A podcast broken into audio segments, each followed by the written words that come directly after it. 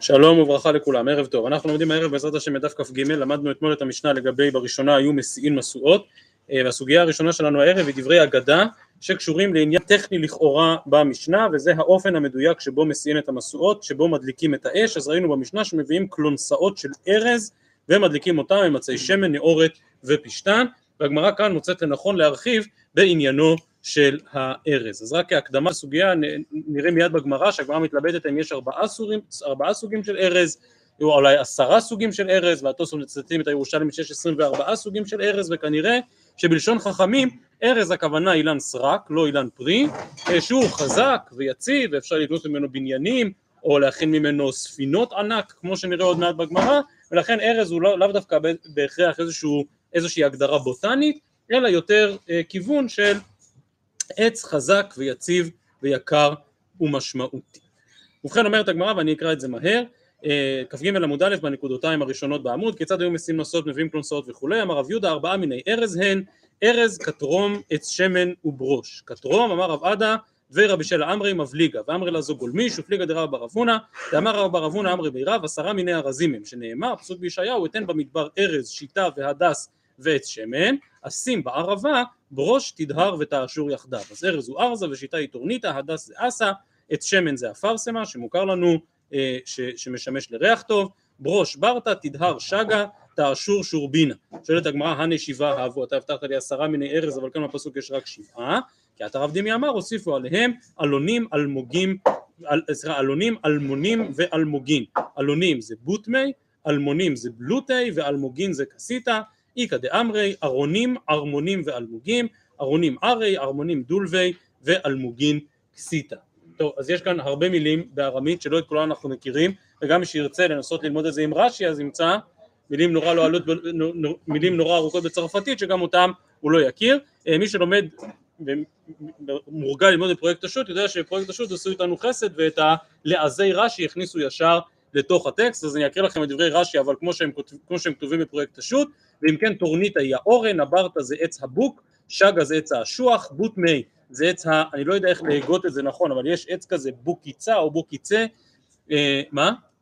בוקיצה, כן זה, זה מה שחשבתי אה, והוא קיים גם בארץ מינים מסוימים של העץ הזה קיימים בכרמל ובעוד מקומות בלוטי זה כמובן עץ האלון כסיתא הם האלמוגים שאנחנו מכירים הגמרא מיד תדבר ותרחיב בהם ארז איזשהו סוג של דפנה ודולבי הוא עץ הארמון.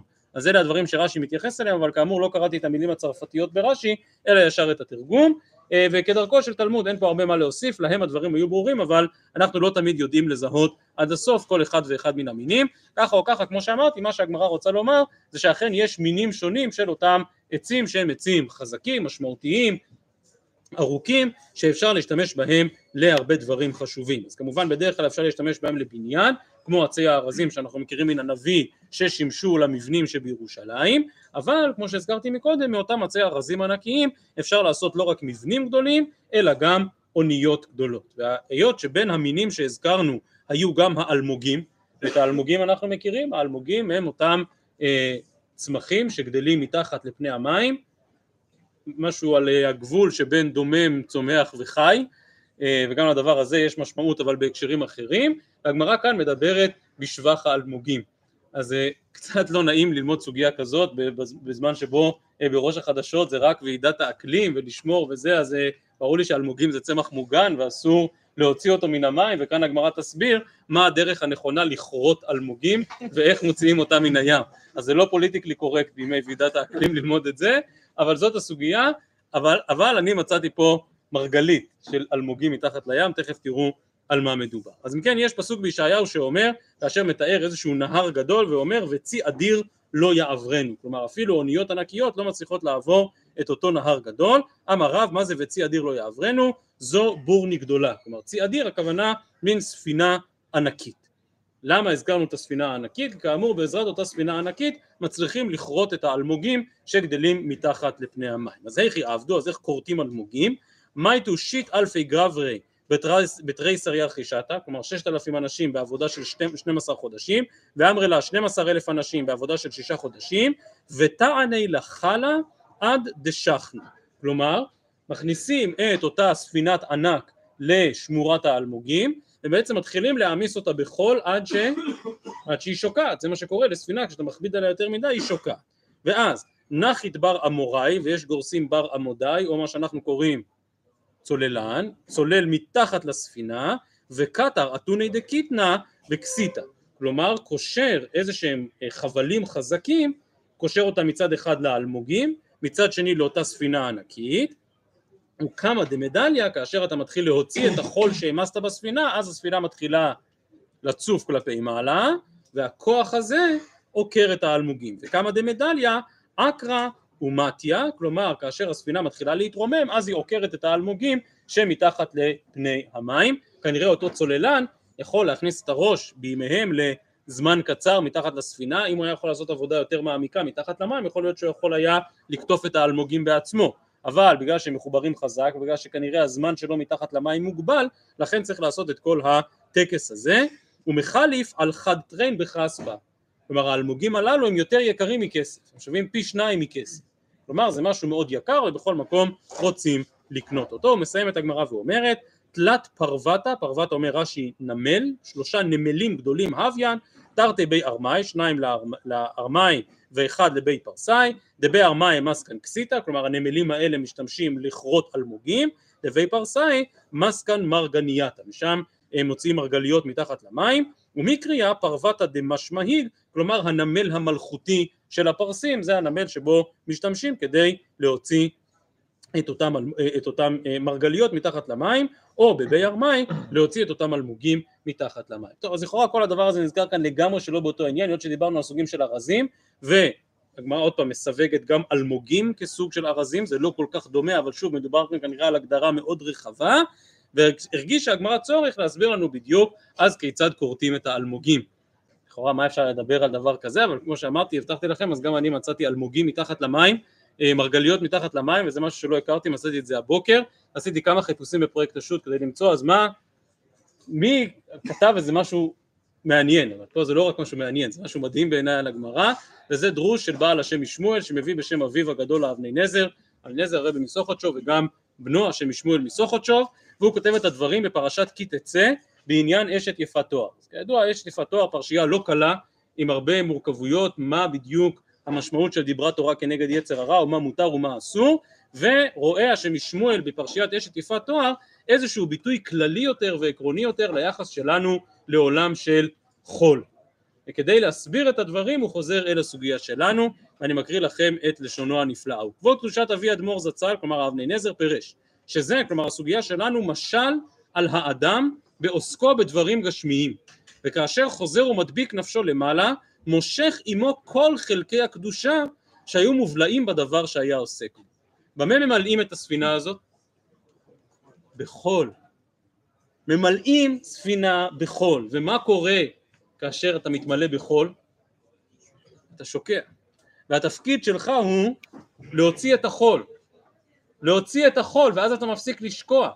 אבל אומר האבני נזר, ברגע שאתה מתחיל לצוף חזרה כלפי מעלה, ברגע שהצלחת להוציא את החול אז, אז כל מה שהיה שם למטה מתרומם יחד איתך. הסביר השם משמואל את המשל הזה של אביו, ויש להוסיף ביאור. דעד את הענו לחול הוא משל על כובד הלב, שלפעמים כבד לב האדם עד שקשה לו להוציא דיבור של תורה או של תפילה מעומק הלב, כאילו היה אטום וטמון בעפר, ונטל החול ודעתו קצרה, ונקרא בפי חכמי האמת, מוחין דקטנות. אבל אז דווקא הזמן לדבק עצמו, לקשר עצמו במצוות מעשיות עוד יותר ועוד יותר מכפי הרגיל. ובמצוות מעשיות אלו הוא מקשר חלקי הקדושה המפוזרים בגשמיות העולם להיות דבקים במצווה זו. וזהו המשל על אותו צוללן שהולך וקושר חבלים לכל מה שנמצא שם למטה בגשמיות, וכאשר משליך ממנו את נטל החול לאט לאט, ומלהיב נפשו נחזור להידבק בהשם יתברך בהתבוננות ובהתפשטות הדעת, אז איתו עמו יחדיו נתעלו כל חלקי הקדושה שנקשרו עמו בהיותו במוחין דקטנות ועל ידי זה עצמו תתלהב נפשו בקדושה ביתר שאת ויתר עוז וזהו הוא מחליף על חד טריין בחספה כי כסף בכל מקום הוא לשון אהבה לשון כיסופים בוודאי דכל עניין הכבדת ואוטם הלב דמעיקרא האלוקים הינה לידו כדי שלבסוף ישוב אל מקום אשר היה שמה או לא בתחילה ברכוש גדול ובתוספת חלקי הקדושה כנ"ל.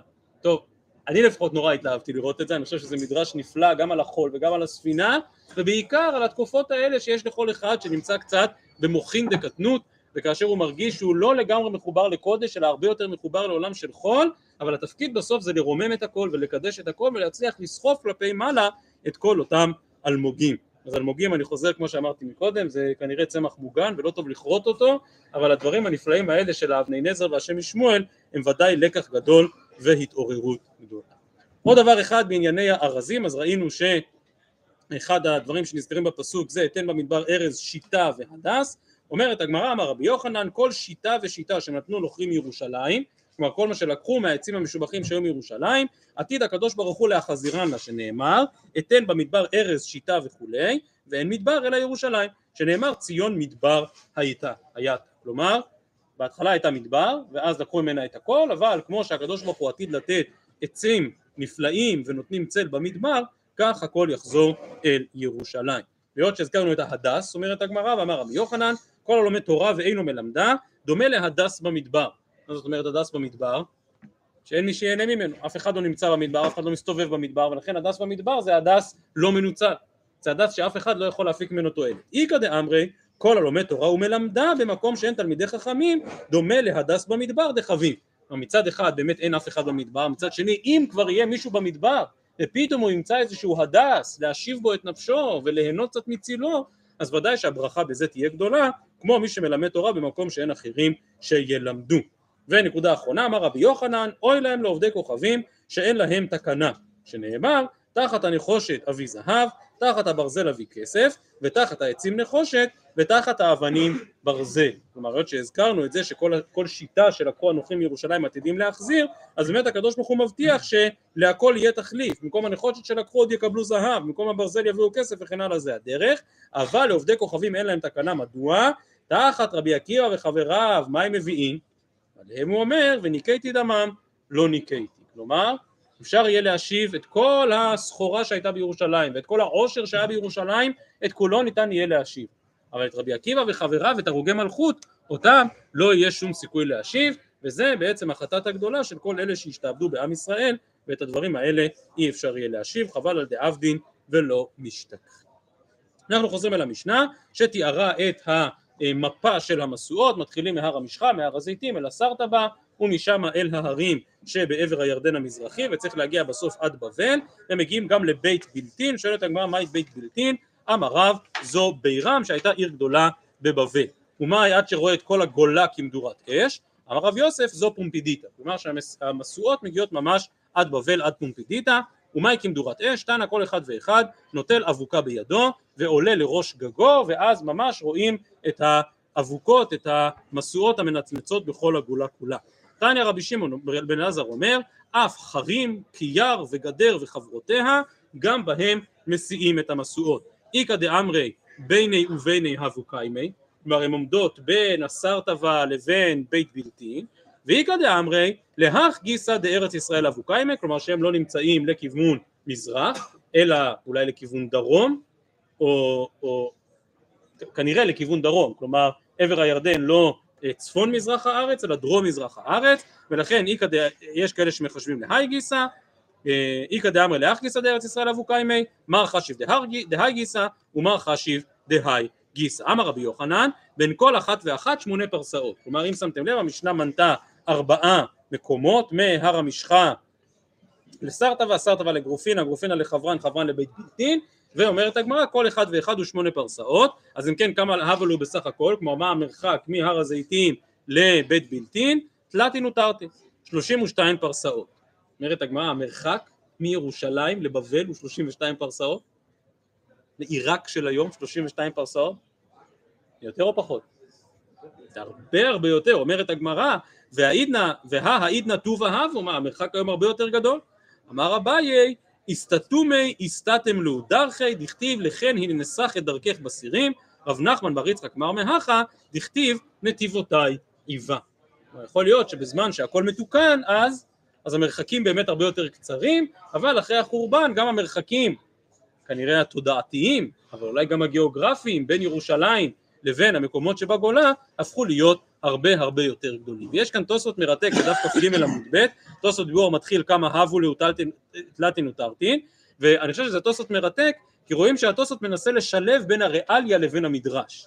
והתוספות באמת מנסה לצייר איזושהי מפה גיאוגרפית לפי דברים שאנחנו מוצאים במדרשים, כמו למשל שירושלים היא ת"ק פרסה על ת"ק פרסה.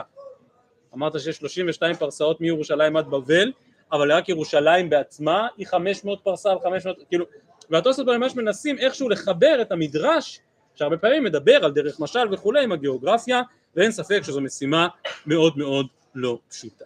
אז עד כאן לגבי הנושא של מסיעין משואות, אה, כמו שאמרתי חלק מהמקומות אנחנו מכירים, חלק לא, בדקתי היום עוד פעם באנציקלופדיה של אה, אתר דעת, ובאמת הם טוענים שלא הצליחו לזהות איפה זה בדיוק בית בלתין, אז שוב את הר המשחה אנחנו מכירים, את הסרטבה אנחנו מכירים, אבל חלק מן המקומות האחרים אנחנו אה, מכירים קצת פחות, אה, ו- ותוך כדי שחיפשתי את זה אז ראיתי שבאמת רבים אה, מחכמי המחקר עסקו בעניינים הללו של אה, קידוש, של אה, מסיעים נשואות, אה, אני אזכיר שלושה מאמרים, שני מאמרים, לא יודע אם מישהו מכיר, יהודי שלימד שנים רבות כאן במכללת הרצוג, פרופסור ישראל רוזנסון, אה, והבנתי היום שכנראה המשנה הזאת הייתה מאוד חביבה עליו, הוא כתב עליה כמה מאמרים, אז בתחום עם כרך ד' הוא ניסה לסכם את ההיבטים ההלכתיים בסוגיה שלנו, מקור התקנה ולמה דווקא מסיעים משואות ואיך בדיוק היו עושים את זה, הוא כתב עוד מאמר הרבה יותר ארוך בביטאון של אה, מכללת אורות, יש ביטאון שנקרא כללי אורות בכרך ט"ו ושם הוא כתב מאמר מאוד מאוד מעניין על הגישה הספרותית גם במשנה וגם בסוגייתנו, כלומר מה ראתה הגמרא כאן,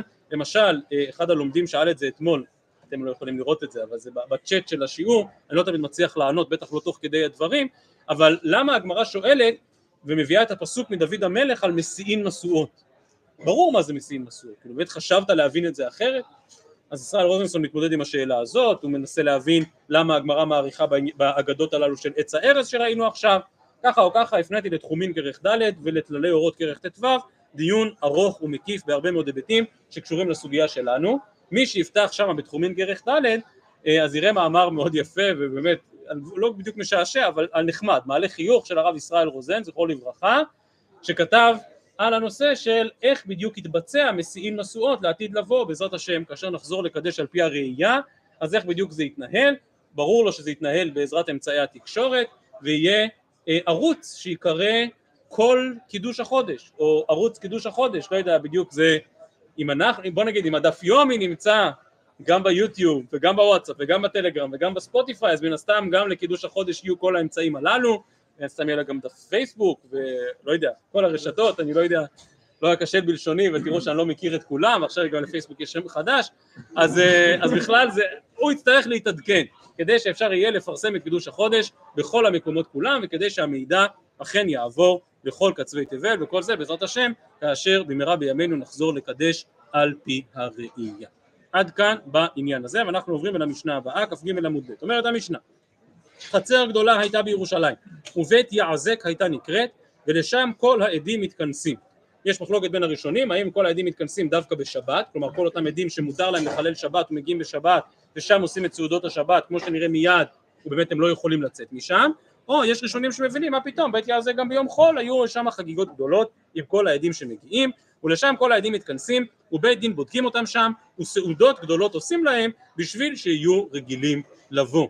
אז ראינו כבר במשנה הקודמת שלא מעכבים אותם בלוד כדי שלא להכשיל אותם לעתיד לבוא וכמובן מכבדים אותם בסעודות מכובדות כדי שירצו להגיע תמיד. בראשונה כאשר העדים באמת היו מתכנסים בשבת אז לא היו זזים משם כל היום. מדוע לא היו זזים משם כל היום?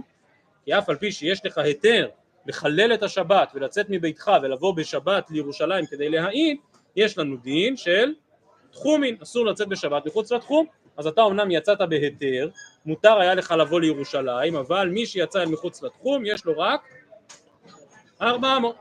יש לו רק ארבע אמות, ולכן בראשונה לא היו זזים משם כל היום, התקין רבן גמליאל הזקן, שיהיו מהלכין אלפיים אמה לכל רוח, שלא ירגישו שהם באיזה בית כלא שהם לא יכולים לזוז, ולכן אמר להם רבן גמליאל, מותר לכם להלך אלפיים אמה לכל רוח, ולא אלו בלבד, כלומר לא רק אלה שיצאו בהיתר לקידוש החודש, אלא גם כאלה שיוצאים לפיקוח נפש, אלא אף חכמה הבאה לילד, והבא להציל מן הדלקה, ומן הגיס, ומן הנהר, ומן המפולת, בסדר? נהר שטף עיר שלמה, וחלילה שטף גם ילדים וצריך להציל אותם, או גיס או מפולת, הרי אלו כאנשי העיר, ויש להם אלפיים אמה לכל רוח, כלומר הם יצאו מחוץ לתחום בהיתר גמור, לצורכי פיקוח נפש, ועכשיו יש להם אלפיים אמה לכל רוח. אומרת הגמרא, באה אליהו, בית יעזק תנן עם עין, או בית יזק תנן?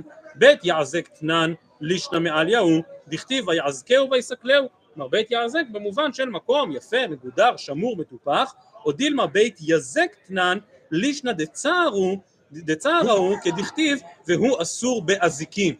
כי החצר הזאת זה מקום שהגעת לשם ולפחות בראשונה אתה לא יכול לצאת משם במהלך השבת.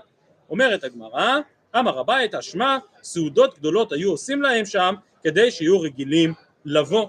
כלומר, זה לא נשמע כמו בית כלא, זה נשמע יותר כמו בית מלון, שיש שם סעודות וחגיגות וכולי. אומרת הגמרא, דין מטרתי אב ואף דבהו. הנה חינמי, מצד אחד זה בית מלון, מצד שני זה בית מלון שאתה קצת כלוא בפנים ואתה לא יכול לצאת החוצה ולכן אין הכרעה ברורה לגבי העניין הזה של בית יזק או בית יעז.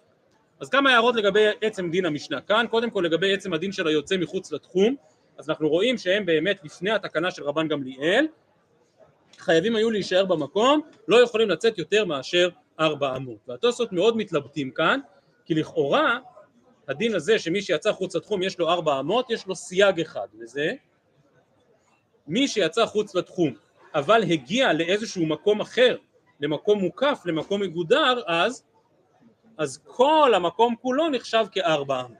וההתלבטות שיש כאן בתוספות היא, האם הדין הזה שכל המקום שהגעת אליו נחשב כארבע אמות, זה דווקא במקום שיש לו גדר אמיתית, במקום מגודר, ואז צריך לומר שירושלים, לפחות בשלב הזה, אין לה חומה שמקיפה אותה מסביב, כלומר היא לא מקום מגודר ולכן יש לך רק ארבע אמות, אבל אילו היה לירושלים אפילו רק עירוב של צורת הפתח, ודאי וודאי שאם הייתה לירושלים חומה, אז מלכתחילה הם יכולים להלך בכל ירושלים, כי כל ירושלים נחשבת עבורם כדלת אמות.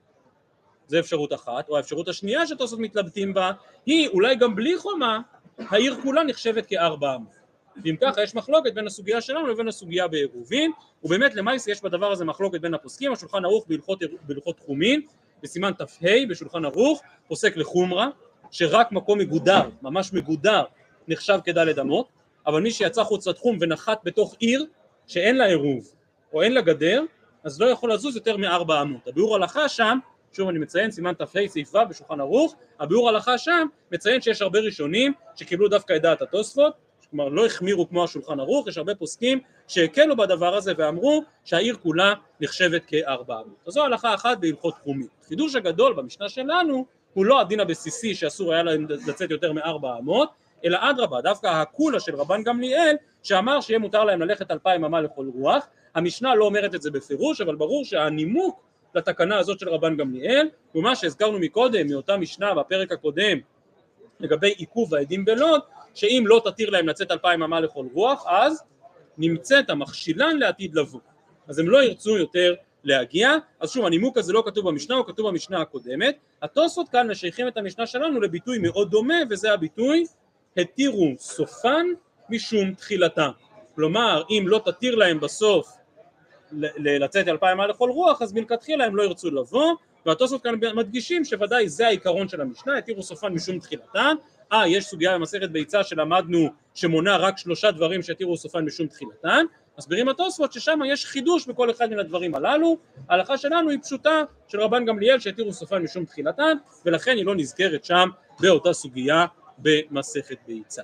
כמובן, הקולה הזאת שנמצאת המכשילן לעתיד לבוא, אז היא מתחילה מענייני קידוש החודש, אבל עוברת לדבר על ענייני פיקוח נפש, ואם אתם זוכרים, כאשר למדנו את הסוגיה במסכת עירובין בדף מ"ה, אז הארכנו הרבה בדברים על הנושא הזה, של האם באמת כל היוצאים להציל חוזרים למקומם, והאם כל אדם שהוקפץ והוזעק לצורכי פיקוח נפש, אכן מה התירו לו או לא, מה לא התירו לו. אז במשנה שלנו מפורש שהתירו לו להלך אלפיים אמה לכל רוח, שם בסוגיה בעירובין נאמר כל היוצאים להציל חוזרים למקומם.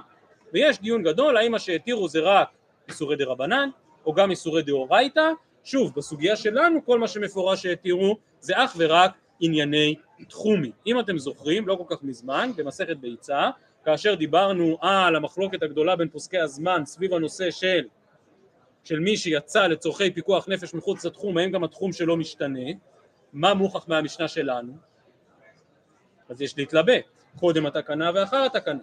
אז אני אקריא לכם רק שורה אחת מן הריטווה, כאן אומר הריטווה התקין רבן גמליאל, פירוש, כיוון שבאו ברשות, עשאוהו כאילו קנה כאן שביתה, ומשלך נתנו לך דאיסור תחומין דרבנן. כלומר לכאורה מהמשנה שלנו מוכח שמי שיצא לצורכי פיקוח נפש הוא עדיין נחשב כמי שיוצא מחוץ לתחום. כלומר אתה לא אומר שברגע שהוא יצא ממקום למקום זוכרים את התשובה של רב שלמה זלמן שלמדנו? שברגע שיצאת לצורכי פיקוח נפש אז גם התחום שלך השתנה. לכאורה מהסוגיה שלנו מוכח שלא ככה. תשובה, נכון, במשנה ראשונה לא ככה, אבל אחרי שרבן גמליאל התיר להם להלך אלפיים אמה לכל רוח, אומר הריתמה מה בעצם רבן גמליאל אמר? שכאילו קנית שביתה כאן, נכון שבכניסת שבת בכלל היית בעיר אחרת, אבל עכשיו בגלל שהזעיקו אותך לצורכי פיקוח נפש למקום אחר, אז כאילו כאן קנית שביתה, ומכאן יש לך עכשיו אלפיים אמה לכל רוח. אז כמו שאמרתי הסוגיה של התירו סופן משום תחילתן, נמצאת המכשלה עתיד לבוא היא סוגיה עצומה, מאוד מאוד מאוד נוגעת הלכה למעשה, אחת השאלות הכי הכי מעשיות לאנשי צבא וכוחות הביטחון וכוחות הרפואה, הרופאים והחיות, לא ניכנס עכשיו לדיון, מי שיגלול קצת אחורה ויחפש, אז שלחנו דף מקורות מאוד מאוד ארוך כשלמדנו עירובין דף מ"ה ועסקנו בעניין הזה. טוב, אז יש לנו ממש כמה דקות להתחיל את המשנה הבאה ואנחנו במשנה הזאת ובקטע הגמרא שאחריה חוזרים קצת לענייני האסטרונומיה ואת עיקר הסוגיה נראה מחר ואני אשלח אליכם גם את התמונות ממאורות הדף היומי שמתארים בדיוק את הצורה של הירח. ובכן אומרת המשנה, כיצד בודקים את העדים? זוג שבא ראשון בודקים אותו ראשון ומכניסים את הגדול שבהם ואומרים לו אמור כיצד ראית את הלבנה? כלומר מה בדיוק ראית? לפני החמה או לאחר החמה? לצפונה או לדרומה? כמה היה גבוה ולאן היה נוטה? כמה היה רחב? אם אמר למשל לפני החמה לא אמר כלום כי היחס בין מיקום הירח לבין מיקום השמש הוא תמיד אותו יחס כאשר כביכול הירח מפנה לו את הגב ולא את הפנים ולכן אם הוא אמר לפני החמה ברור שהוא לא אמר כלום. באופן פשוט החקירה הזאת נחוצה כדי, אני אקרא עוד משפט אחד ואז, ואז אני אסביר ואחר כך היו מכניסים את השני ובודקים אותו אם נמצאו דבריהן מכוונים עדותן קיימת. כלומר באופן פשוט כל התשאול הזה למה הוא נחוץ כדי, כדי לוודא שהעדים דוברי אמת כדי לוודא ששניהם מוסרים את אותה גרסה. אבל הרמב"ם בפירוש המשניות כאן מדגיש שלא ככה, הרמב"ם אומר מה פתאום, החקירה נחוצה בראש ובראשונה כדי, כדי להבין האם העד הזה דובר אמת, שכן גם בתקופה שבה בית הדין מקדשים על פי ראייה ולא על פי הלוח, עדיין, עדיין הלוח גלוי וידוע. וכל החשבונות שכבר ראינו ועוד נראה גם מחר, באיזה גובה הירח צריך להיות, באיזה שעה בלילה הירח אמור לזרוח, האם זה אמור להיות יחסית נוטה למערב, יחסית נוטה למזרח וכן הלאה וכן הלאה, כל הדברים הללו גלויים לבית הדין. ולכן החקירה נחוצה בראש ובראשונה לא רק כדי לסנכרן את העדות שלהם ולראות שדבריהם מכוונים, אלא החקירה נחוצה בראש ובראשונה כדי לראות האם הוא דובר אמת.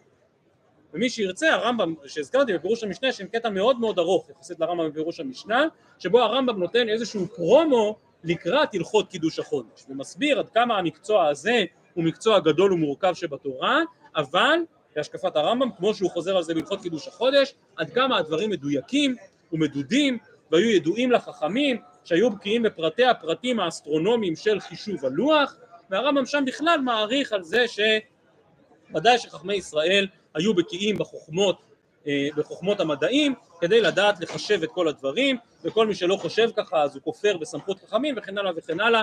אז הרמב"ם כאמור מעריך בנקודה הזו. ושוב צריך לנהל את החקירה הן כדי לראות האם באמת מה שהם מעידים מתאים למה שאנחנו משערים שאמור להיות מתי הירח אמור לזרוח, באיזה גובה וכן הלאה, וחוץ מזה גם כדי לוודא שדבריהם מכוונים. אם באמת נמצאו דבריהם מכוונים לדעתם קיימת, ושאר כל הזוגות שואלים אותם ראשי דברים. לא שהיו צריכים להם, כי ברגע שנמצאו שני עדים שמעידים על קידוש החודש אפשר לקדש את החודש, אלא כדי שלא יצאו בפחי נפש בשביל שיהיו רגילים לבוא. ואם שמתם לב זו כבר פעם שלישית שאנחנו מדברים על אותו עניין, אולי אפילו פעם רביעית, גם שלא לעכב אותם בלוד, גם לעשות להם סעודות גדולות, גם להתיר להם ללך אלפיים אמה לכל רוח, ועכשיו זה שאנחנו טורחים לחקור את כל העדים שבאו, למרות שאנחנו לא צריכים את העדות שלהם, והכל כדי שיהיו רגילים לבוא, כלומר כדי שלא, כדי שירגישו שהיה צורך והייתה משמעות להגעה שלהם.